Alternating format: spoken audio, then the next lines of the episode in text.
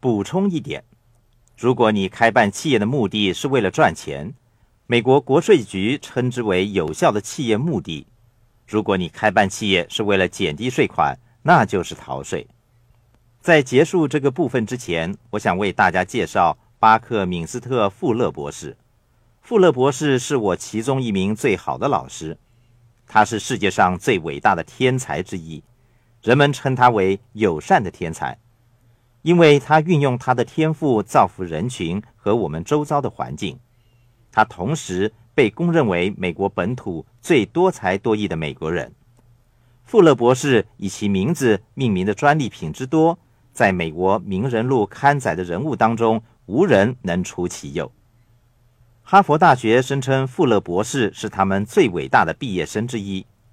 讽刺的是，富勒博士曾两度被赶出校门，并没有在哈佛完成学业。富勒博士的成就为世界所肯定，在美国建筑师学会的正门矗立着富勒博士的半身像，认定他是学会最成功的建筑师之一。可是他从来都不是一位建筑师。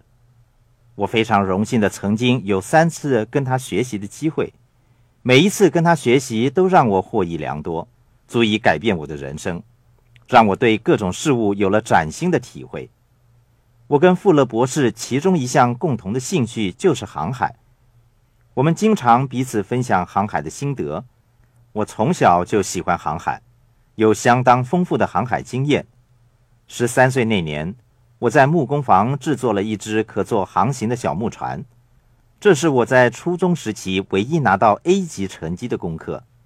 这艘船命名为“红魔鬼号”，我驾着“红魔鬼号”多次出航。到了上大学的时候，我选了位于纽约市的美国商业海洋学院，纯粹是因为它是世界上唯一拥有十二公尺长赛艇的学校。我梦想有朝一日成为这艘十二公尺长的赛艇的船长，驾驶着它争夺美国杯。所以我选了美国商业海洋学院，学习一切当船员的知识。一九八零年，富勒博士曾经对我说：“在海上的人的思想方法跟在陆地上的人是不一样的。”富勒博士解释说：“陆地上的人认为事情都是直线的、实在的。”牢固的，因为他们站在陆地之上。他说，在海上航行的人必须了解神和大自然的力量。他还说，在海上航行的时候，不论男女都不能分辨对与错，必须依凭直觉，从水流、风向、潮汐等预测天气。他说，我们在陆地上驾车，地上还有白线可供依靠。在海上却没有任何的白线。如果你把在陆地上的人看作是 E 和 S 象限的人，船员就是 B 和 I 象限的人，那么如果你是一名船员，你便没有任何白线、路标、交通灯号可供依靠，也没有什么方向可言了。当你在海上航行，你按着风向和水流的改变而转向，全都在你掌握之内。